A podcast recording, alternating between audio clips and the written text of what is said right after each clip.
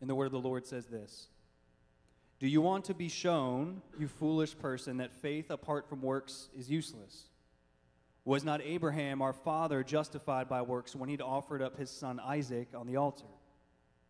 You see that faith was active along with his works, and faith was completed by his works. And the scripture was fulfilled that says, Abraham believed God, and it was counted to him as righteousness, and he was called a friend of God. You see that a person is justified by works and not by faith alone.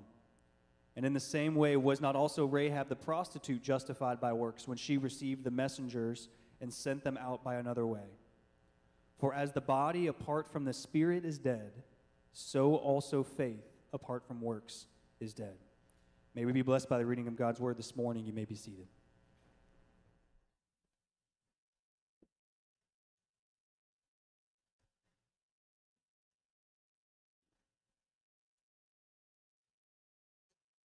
Good morning. It's good to be here in God's house with God's people. Amen. Have a few um, announcements this morning as we get started. Just trying to decide what order to go in uh, with those announcements. I'll start with these and then head to uh, the ones on the, the, the podium this morning. Uh, just as a reminder, on uh, J- uh, July the 24th, uh, that's in two Sundays, we will have homecoming. No Sunday school that day. Uh, homecoming is where we come and celebrate all that God's done in the history of this church. Uh, God, uh, I was telling the deacons this morning, uh, I was reading back through this week, this weekend, the history of this ch- church, and just seeing God's sovereign hand on us and His provision for us. We do have a lot to celebrate with God's faithfulness uh, to this church, and so we'll come and celebrate uh, not not what we've done, but what God's done for us and in us and then through us. And so let's come together uh, for that. The church will provide the meat. Y'all just provide the sides. Um, I'm taking, I'll give out some suggestions if, if y'all need any. Um, Miss Maryland's good, good bars. Um, that's always a staple for me. Uh, don't y'all touch them before I touch them first. Seriously, don't do that. Uh, uh, we will have fresh produce from our own garden this year uh, that, that will uh, be on display as well. Also, if y'all would be praying for Joshua and his family, that's our new uh, youth minister. They will be here this coming week uh, looking for a home, and then they will all join us. His entire family will join us for homecoming on the 24th, and then he'll be moving here. And then the plan as of right now is that his uh, family will join him in December. So just be praying for them that they find a house and that transition uh, goes well. He sent me a text yesterday asking for prayer from the body to help him with that. So please begin to pray uh, for him. Uh, two last announcements, then we'll get into God's holy word. Uh, a celebration of life for Miss Twyla. Uh, that's um, Rita and Rob's uh, mother. Will be next Saturday, July the 16th, from 11 to 1 at New Heart Christian Church. That's in Lebanon. If you need the directions or the address, I believe that's in uh, the bulletin this morning. That's a potluck uh, lunch. Uh, it's informal, so please do not dress in a shirt and tie. Come in shorts uh, and uh, a shirt, um, a formal wear. That will not be a formal service.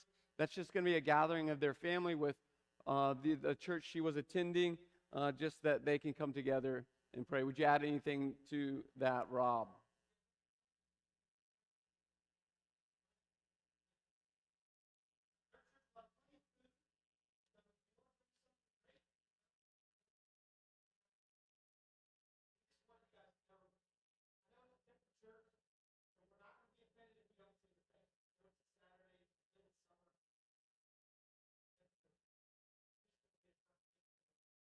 Great. If you need any more uh, information on that, see me, see Rob. We'd love to give you more information. Uh, one last announcement. This is from Tracy and her family uh, in light of the passing of her father um, not too long ago. It says this Dear church family, you will never know how much your kindness, prayers, texts, calls, and thoughts meant to our family during the loss of my dad. You provided for us in ways we didn't know we needed. from visitation night food from Miss Patty's class to the meal after the funeral from Miss Eleanor's class to Jerry and Jared's organizing and helping with all the arrangements, you will never know how much it all meant. And the wind chimes were beautiful and your visits even more precious. Thank you again for everything, and we love you all. Mike, Tracy, Jackson, and Robin, and our family. Thank you for uh, being the church to them during their loss. Let us pray, and then we'll jump into God's holy word this morning.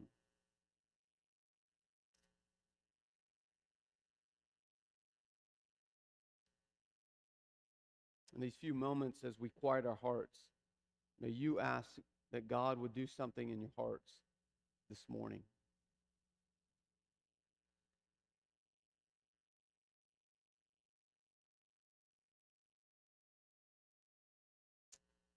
God, we come and we quiet ourselves in submission to the Holy Spirit this morning, and we ask that you, through the Holy Spirit, would do a work in our hearts that would continue to transform us and make you, make us into your likeness, into the likeness of Jesus. So, whether that's for those who are unsaved in the room, we pray first and foremost for them that you would draw them to yourself. They would become like you and in you in Jesus Christ. And for us, God, this morning who know you and trust you and have walked with you, we pray that you, through the Holy Spirit, would continue to make us more like Jesus. So you convict, continue to convict us of our sins. And as you convict us, we'd live and act in repentance of that. And this morning, God, as we come to your holy word, we pray that it would be a place of encouragement to us, encouragement to our walk with you, uh, our walk with one another, that we would all leave different than we came in. May we, as we look at your text, as James implores us, have a faith that works, a faith that is not dead, but is alive and active. So I pray that you would help us examine our hearts to see the faith that you desire for us and to see if we're living uh, up to that place that you've called us to. So lead us Guide us as we submit to you this morning. We pray this in the mighty name of Christ Jesus. And all of God's people said, Amen. We are here in James chapter 2. We'll finish James chapter 2 this morning, and then we'll head into James chapter 3.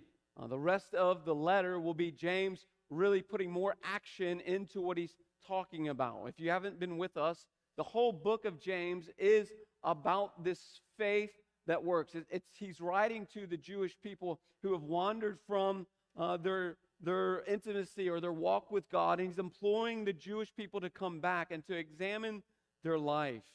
And he's going to do that through a series of exhortations and passionate desires for them to come back to Jesus. And so we will do that this morning. Uh, this morning, we'll look at the second half of what it looks like faith without works is dead. If you were here with us last week, we looked at that. That James is saying to us, we have to have faith, but our faith is going to demonstrate or, or be shown by the way we live out our lives. That James says you cannot have this faith that has no works attached to it. Now, what James also says, it's not our works that saves us. He's going to say that again in this text. But our works reveal if we really have the faith that we say that we have. And so it's not our works that saves us. That's what Catholics believe. That, that's what separates us, the Protestants, from Catholics. That Catholics say it's works. You have to do all these works to gain favor with God. And if you gain favor with God, then you have salvation with God. James and Paul says, no, no, it's through our through the work of God in our lives that saves us but then your salvation has to lead you into action. So James is saying, take a test of your life.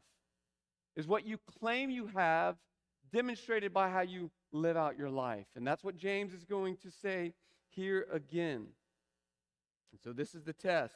He says this in verse 20 as Jared read. Do you want to be shown, you foolish person, that faith apart from works is useless? So he's asking this rhetorical question. James says, Hey, you foolish man. If you really think that you can have faith that doesn't work, let me show you with these two people from the Old Testament that you cannot have a faith that's not accompanied by action. And then he gives us these two, if you will, case studies. Now, in grad school, I did a lot of case studies. A case study was they would present a case to us, and then we'd sit down as the clinician, read through the case, and say, hey, what's, the, what's coming out of this case? And then we give our answer to that. And that's what James does. He gives these two case studies Abraham and Rahab, the prostitute. Now, why would he choose these two people? Of all the people in all the Bible from the Old Testament, and there's a lot of Old Testament people, how come James would use these two people? I believe this because these two people couldn't be more different. I mean, they were on the opposite ends of the spectrum. So, Abraham was a man, Rahab, a female. They were more, couldn't be more opposite in that way. Abraham was a Jew, the chosen people of God. Rahab, the Gentile, not the chosen people of God. You had the patriarch. Uh, they believed, the Jewish people that believed that Abraham, more than any other person in their lineage, was the godliest person. He was the patriarch of all the Jewish people. All the Jewish people point right back to Abraham. So he was the elite of the elite of the elite. So Abraham, the patriarch, Rahab, the prostitute. Now, prostitutes in that day, if he's the elite, where do you think a prostitute lands? Not right under the rung with her, with him. I mean, she's not on the bottom of the ladder, she's under the ladder. The next one, Abraham, we know he was a righteous man, it tells us in the Old Testament. He lived a righteous life before God. Rahab the prostitute was a sinful woman. She was labeled a prostitute. You don't get the label of a prostitute because you're righteous. I'm just saying. You get a label because you do things. So she's labeled by what and how she lived her life. So you can say she was again at, if there, here's righteousness, where do you think prostitution lands? Down here. The last is this. In the Old Testament, here in this text, it says that what about Abraham? He was a friend of God. He walked with God. They held hands. They were friends, like not acquaintances. They were intimately involved within our God with Abraham. We know this through the life of Rahab up until this moment in this text in her story. If she was a prostitute, if she was a sinful woman, if she was a Gentile, then she would have been what? An enemy of God. So James takes these two just extreme examples from the Old Testament. This says this let me show you what faith looks like when it's got active works with it. Now, let me tell you this we in the room are way more like Rahab than Abraham. And so when the readers would have come to this text and they would have began to read about Abraham, they would have said, I- am not that guy. Like, I don't know about you, but if you're going through that list, are you a patriarch? Are you a righteous person? Are you a friend of God? Do you walk closely with God? Does He pour His favor onto you? We would all say, ah, that's not me. If we look at ourselves, are we more of the prostitute, the sinner, the, the enemy of God? Yes. Yet we see God chose both of these people to do extraordinary things.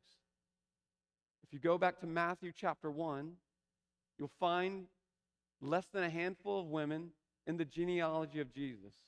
You know who one of the people are in the genealogy of Jesus? Rahab, the prostitute.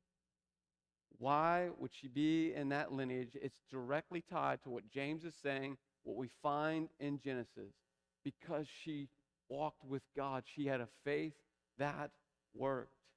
So, to you and to me this morning, do you and I have a faith that works? Now, let's look at what James says here in chapter 2 after he says, Let me show you, you foolish person, that faith apart from works is useless. Let's look at the first case study Abraham. Here's what it says, and we're going to have this in your Bibles. We're going to turn to Genesis chapter 15 and then Genesis chapter 22 this morning to look at this case study. But he now says, Was not Abraham, your father, justified by what? Works when he offered up his son Isaac on the altar.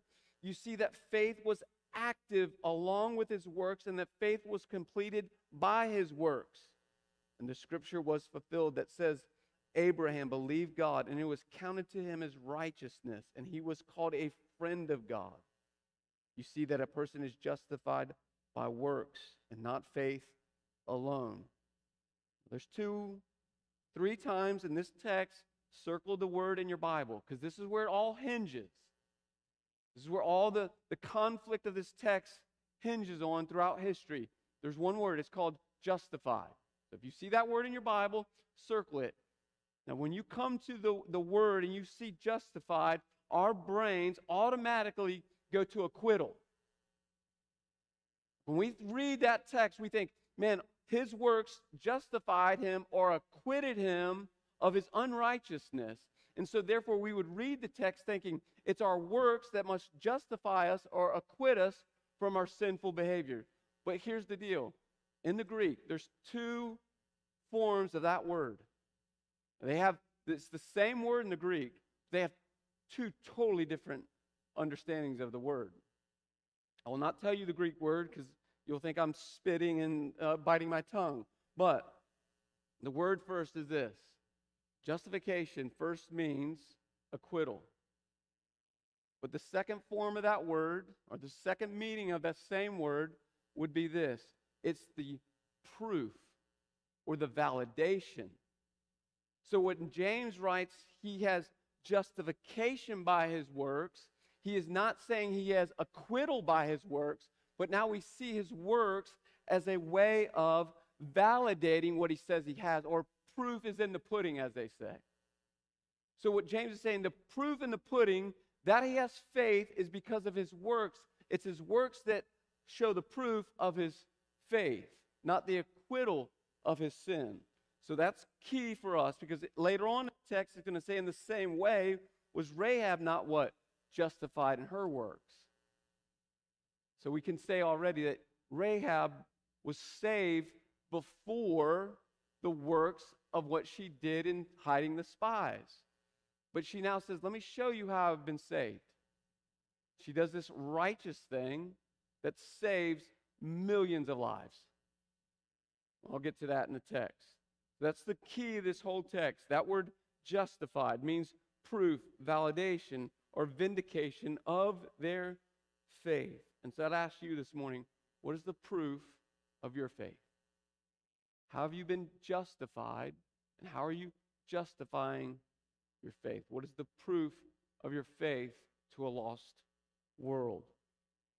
Now he says, now look, look at Abraham, your father.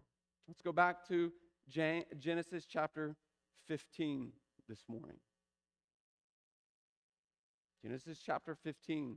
This is the story of Abraham. This is before, uh, way before Isaac ever comes on the scene. If you remember back in our studies through the book of Genesis, in this section, Abraham had just won a massive battle. He comes home after winning this massive battle. He's super discouraged because he's thinking to himself, I've got no lineage. I've just won this massive battle, but when I look behind me, I've got no children to give this to. Like, if I die, if I were to have died in that battle, then nothing would move forward with, for my namesake. And so he's discouraged. He goes to God and he talks to God about being discouraged. Now let's look at what happens after he talks to God in verse 6 of chapter 15. God brings them out. Chapter uh, 15, verse 5, excuse me. So he's talking to God, he says, Who's going to be my heir in verse 4? And he says this, and he, God, brought him outside of his tent and said to him, Look towards the heaven and number the stars. If you are able to number them, then he said, So shall your offspring be. And here's his faith that's going to be activated in about 20 years. He says this, and he believed God. He, in that moment, believed that God would give him descendants that were as numerous as the stars. So he believed that to be true about God. And now he's going to wait for years to come. But we see his faith was activated in that moment before anything happened. He was already a believer in that moment. And now we see some 20 years later. Let's move on to chapter 22.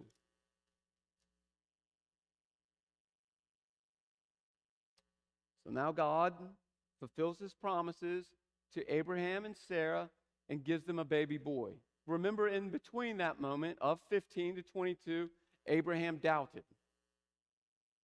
That's how he ended up sleeping with his maidservant, having uh, his other son, didn't believe God in that moment. And yet now there's this conviction, there's repentance in chapter 20, uh, 22, 21. God fulfills his promises that he made to chapter in chapter 15. Isaac is born. So now Isaac is on the scene. Isaac, he has an older brother, he's with his parents. And then let's see what happens in chapter 22. It says this after these things, God tested Abraham. What was God testing? What he had promised him about his belief in chapter 15. said, God tested Abraham, said to Abraham, He said to him, Here I am. He says, Abraham. Abraham replies, Here I am. God said to Abraham, Take your son, your only son of the promise, Isaac, whom you love, and go to the land of, of Moriah, and offer him there as a burnt offering on one of the mountains to which I will tell you. Now, I wouldn't do verse 3. I'd go back to chapter 15 and be like, and now you're telling me to sacrifice the promise. But he's testing Abraham's belief. And so it says, Abraham rose early in the morning. I, on the other hand, probably would have waited till lunchtime, just like hoping like God would change his mind. He believed him. He's like, all right, let's get up early and do what God told us to do. Let's take you and go sacrifice you. So Abraham gets up early in the morning. He saddles his donkey. He took two of his young servants with him and his son Isaac. And he cut the wood for the burnt offering and arose and went to the place which God had told him. On the third day, Abraham lifted up his eyes and saw the far place. Uh, just pause there for a moment. He rises up early on one day, and for the next three days, he's walking with Isaac. This is not like, hey, a one, like, hey, we'll get up in the morning, we'll get this thing over with. For the next three days, could you imagine that conversation on that pathway? Now, we're going to see some of that conversation play out with Isaac and Abraham. So there's this these moments. I'm sure they were full of tears, full of angst, full of anxiety for both Abraham and his son. Well, finally they arrive at their destination. They're trusting God along the way, even in the grief of what is about to happen. Verse 5. Then Abraham said to the young men, those two servants that came with him, Hey, you stay here with the donkey. And I and the boy, I and my son Isaac, are going to go over there and we're going to worship. But look at the next few words. Says this We're going to go over there and come again to you. Abraham's being tested about what he believed to be true about God in chapter 15. He had heard three days earlier take your son and sacrifice him. And then here in this moment, moments before he's going to sacrifice his son, he has a belief in God that says, I believe that God will hold to his promises. And he says to those two young men, We're going to return here. He's going to take his act, his faith, put it into action. What is his faith? The faith is that God had made him a promise, and his faith says, I know who God is, and because of who God is, he's going to keep his promises. Even if he dies, he'll live, is basically what Abraham is saying. Not because of the action he's about to do, but because of the action that he believes that God is going to do. So said, We're going to come back. Laid it on Isaac, his son. He took in his hand the fire and the knife. Could you imagine, like, he's got a stick of fire in one hand, a knife in the other hand. Isaac is bound, sitting on this thing of wood, and he's about to kill his son. Could you imagine what's going through both of those two men's hearts and lives in that moment? Like that angst that Abraham had to be feeling like, okay, God, you, you promised me something. What are you about to do? And Isaac, poor Isaac, must have been thinking, man, this is like, this man's done lost his mind. So in that moment, he takes the knife, takes the wood. They go up together. And Isaac said to his dad, My father. Said, Here I am, boy. Here I am, son. He said, Behold, the fire and the wood. But where's the lamb for this burnt offering? Abraham said, God will provide for himself the land of the burnt offering, my son.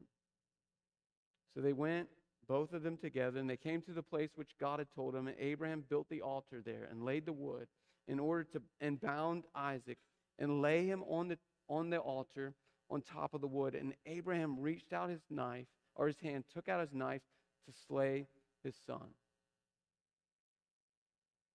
I mean, and, and the, we're like moments away moments away from what God had promised in chapter 15 to be over.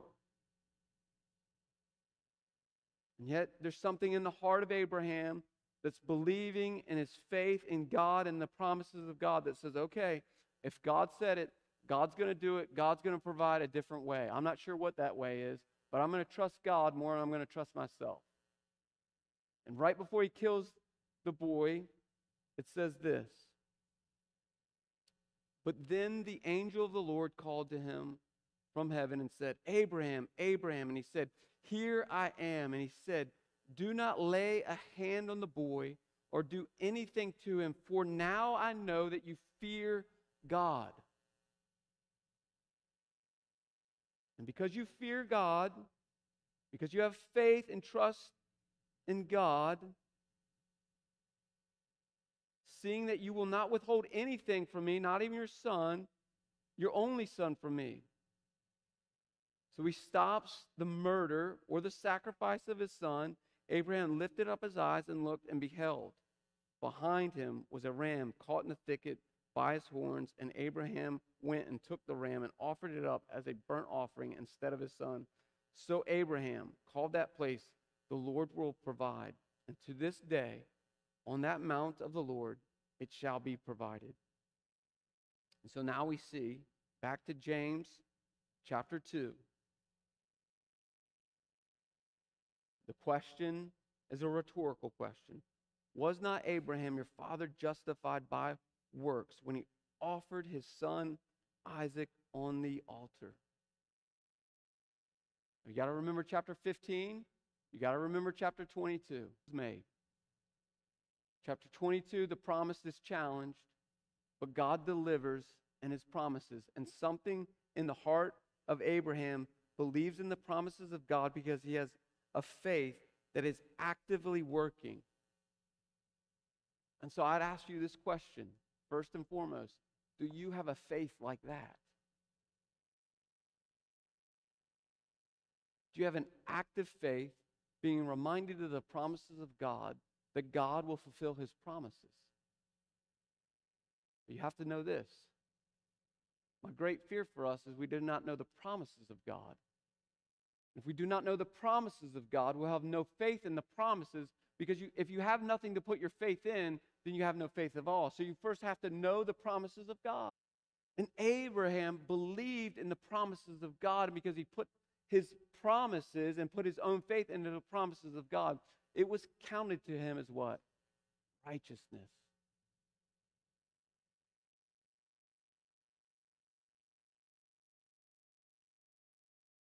He says in verse 24, you see, the person is what? Justified. Abraham is justified by his works.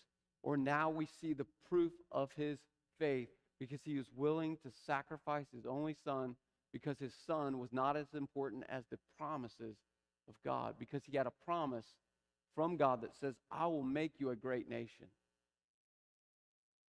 Now, in our little pea brains, you take the son of the sacrifice, uh, you take the son of the promise and sacrifice him, we would say there's no way that God could fulfill his promises. But Abraham took his little pea brain out of the way and put his big faith in a God way bigger than his pea brain. He said, Okay, I'm going to trust God. My question to you this morning, my question to me this morning is do we trust God that way? the end, did I say that out loud? Stick to your notes, Todd. What just, yeah, like a short in here? I don't know what happened. That was distracting. Let's go back to the text. Sorry. Now he comes to the second woman. He's like, okay, if you think that kind of faith is too big for you, you don't have that kind of faith, Abraham's outside of your league, let me give you another example. He says, in the same exact way, not kind of, not sort of, but the same kind of faith that that righteous, godly man Abraham had, get prostitute, has that same kind of faith. We'll see in a moment what her faith is. In the same way, was not Rahab the prostitute justified by her works when she received the messengers and sent them out another way? Let's go to Joshua chapter 2. What are the works of Rahab?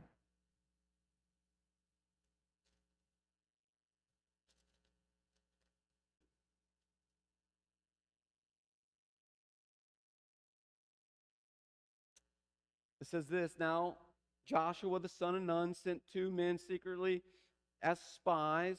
Where was he spying out? He's spying out the promised land that God had given to him. Remember that the, the, the Israelites had come out of bondage. Moses had led them near the promised land. They weren't allowed to go into the promised land. He puts Joshua in Moses' place to take his people into the promised land. Now they're going to spy out the promised land. So he sends these two people into this promised land to look at what God had given them. It says this in the rest of the text. Go at go view the land, especially Jericho, and they went and came to the house of a prostitute whose name was Rahab, and they lodged there. And it was told to the king of Jericho, Behold, men of Israel have come here tonight to search out the land. And then the king of Jericho sent to Rahab and said to her, Bring these men out. For then had taken the two men and hid them in sections where that comes from. Before the men lay down, she came up to them on the roof, and she said to the men, Here's her faith.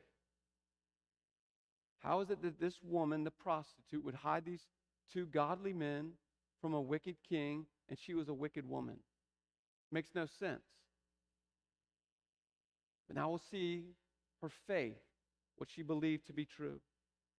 She came up to those two men and she said to those men, I know or I believe that what? Capital Lord, the God of the Israelites, the Lord has given you the land, and the fear of you has fallen upon all of us, and all the inhabitants of the land melt away before you.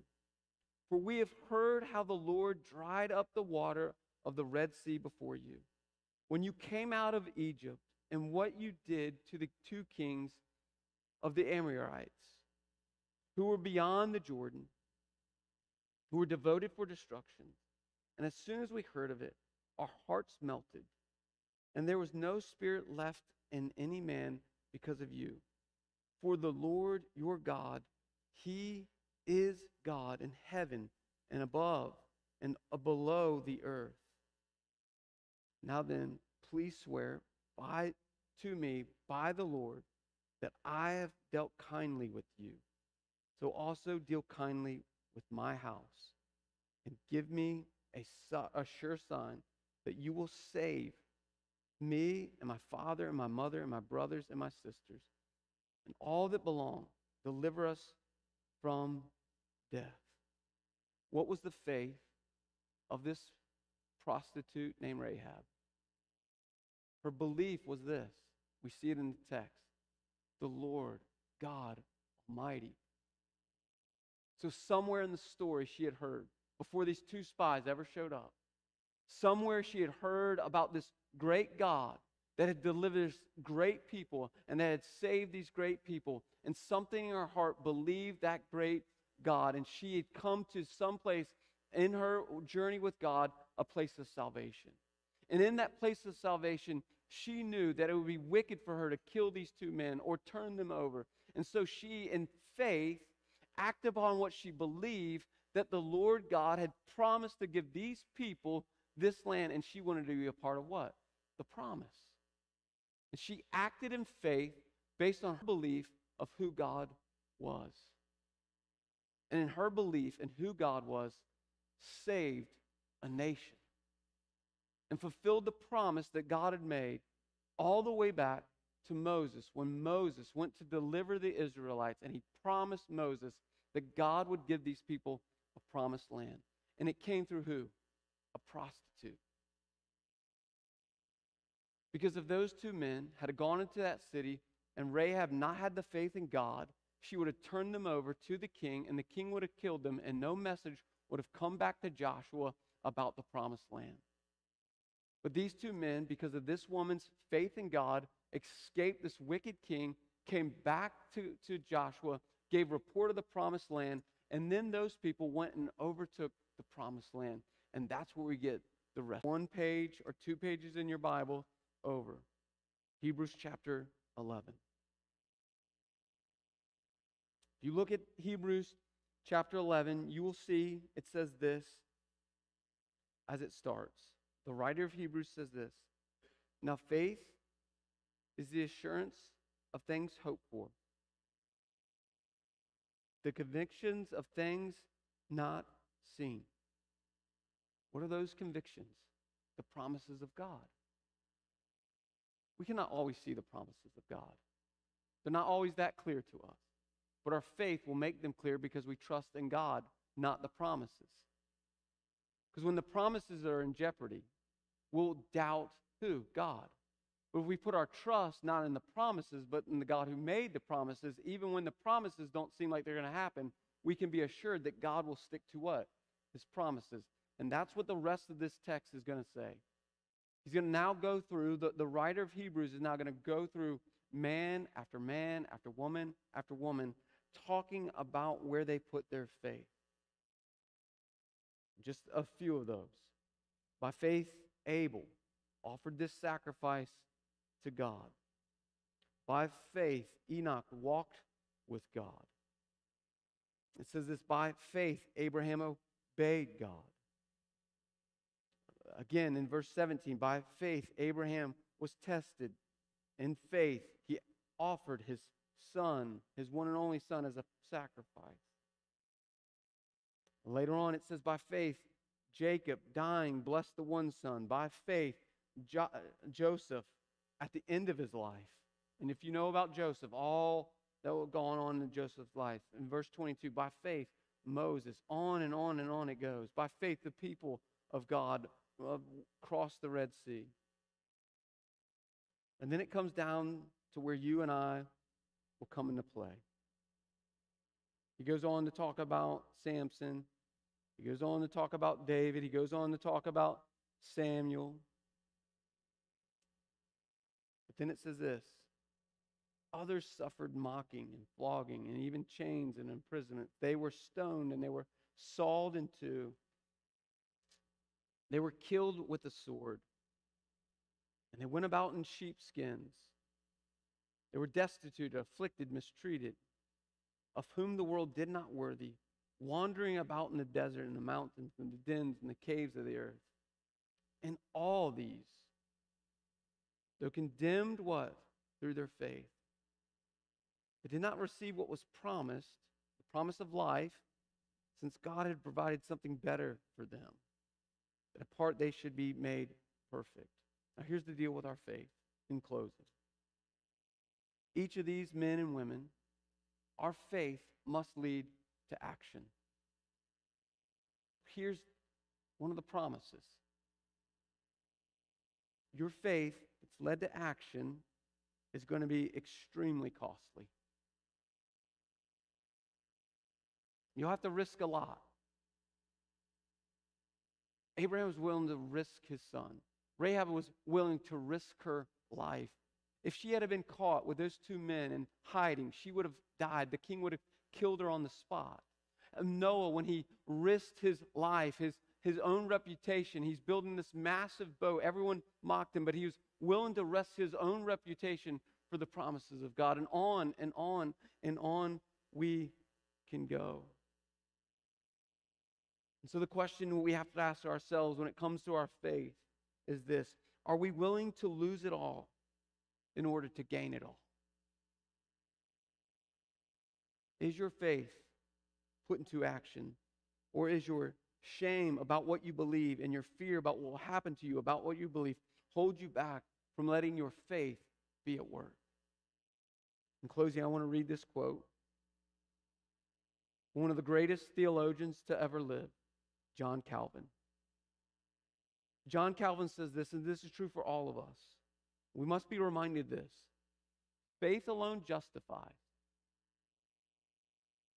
Our faith in Christ alone, that's what brings us justification. That's what brings us to salvation. But he adds this faith alone justifies, but the faith that justifies is never alone. Let say that one more time. Faith alone justifies you. But that faith that justifies you ought never be alone. It's got to be accompanied by our works. So, my question to you this morning, my question to me, my question to us as a church this morning is the proof of what we've been saved from and to shown in your works, the way Abraham and this wicked prostitute demonstrated their faith. The proof is in the pudding, as they say. Is your faith at work? If you've been justified, you must, it must be accompanied by good works. Why?